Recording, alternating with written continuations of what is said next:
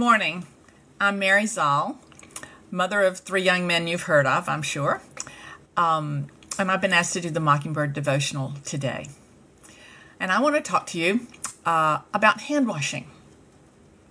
Not really, but honestly, I do want to say something about that's related. I'm sure you've been told that there are alternatives to singing happy birthday to you. And one of them is to say the Lord's Prayer and that that gives you the same amount of time when you wash your hands. So that's what I've been doing. And every day a different phrase in it sort of pops out. And this morning it was lead us not into temptation. And I thought, now what is the temptation that we have in this situation, this time of the pandemic of uh, COVID 19? And I think the temptation is the same temptation it almost always is, and that is to trust in ourselves in some way, for us to be God and not let God be God, as it was with Adam and Eve and has ever been. And the verse that came to me along these lines was Psalm 20, verse 7. And it says, Some put their trust in chariots, and some in horses but I will call upon the name of the Lord our God. Now, what's he saying there? What's the psalmist saying? He's saying that horses and chariots really basically were um, had to do with an army, had to do with fighting, had to do with power, had to do with um, how you were perceived. The Egyptians were known for their horses and chariots. And our temptation is to put our trust in horses and chariots. It certainly that is mine. And what are my forms of horses and chariots? Um, it's in one way or another thinking that it's up to me, or it's in another way it's uh, it's up to me to fight this virus, or it's thinking that it's really all up to the government. It's all about being informed. It's from the media, staying in touch. Any of those forms are some kind of horse and chariot something that we're putting our trust in instead of God.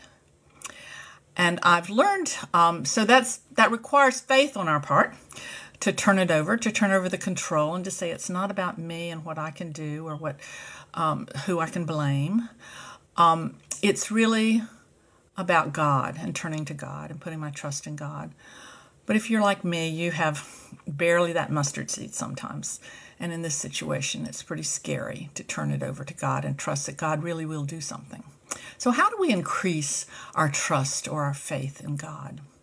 Now, I learned um, a method of increasing faith from someone named Canon Jim Glennon. He spoke at our church years ago, and he has a method. He was a person who applied this verse to himself because he was a, a negative thinker, he was a worrier, he was uh, a critical spirit and he was miserable. And he needed more faith in God and less in himself. And he learned that if he took his problem and looked his problem in the face head on and acknowledged it to God and said, God, I have a problem with this. I have a problem with worrying too much. I have a problem with anger at so and so. I have a problem with trusting you, with um, the health of so and so. Whatever it is, whatever your problem is, admit your problem. Now, your problem's in front of you, and you're looking at that, and you're putting your trust really in that and your ability to work it out. God is behind you. Imagine that God is behind you, looking at you, looking at your problem. And then turn your chair around 180 degrees. And he said at first he actually had to turn his chair around. But at least in your head, turn away from your problem, give your problem to God, put it at the foot of the cross, and turn around and look to God and see what he is saying to you. What is he saying to you that might help you trust him more? Is he saying, My grace is sufficient for you? Is he saying, I will never leave you or forsake you? Is he saying, There's nothing, not even death, that can separate you from my love for you? I delight in you today. When we do that with our the problem, then the problem is behind us. much of the time we're focused on the problem, and in effect, we're putting our faith in the problem. And that will never um, bring us peace and joy.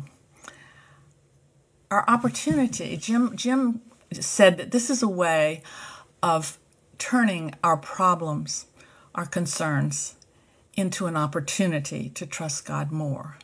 The more we turn them over to Him and turn away and look to God and hear those words of comfort from Him, then the more we're able to, um, to live in peace and joy. It is my prayer that this would be a time when instead of trusting in horses and chariots of some form, that we will see this as a time that we turn to God and look to Him for the solution to this huge problem that we have. God bless you.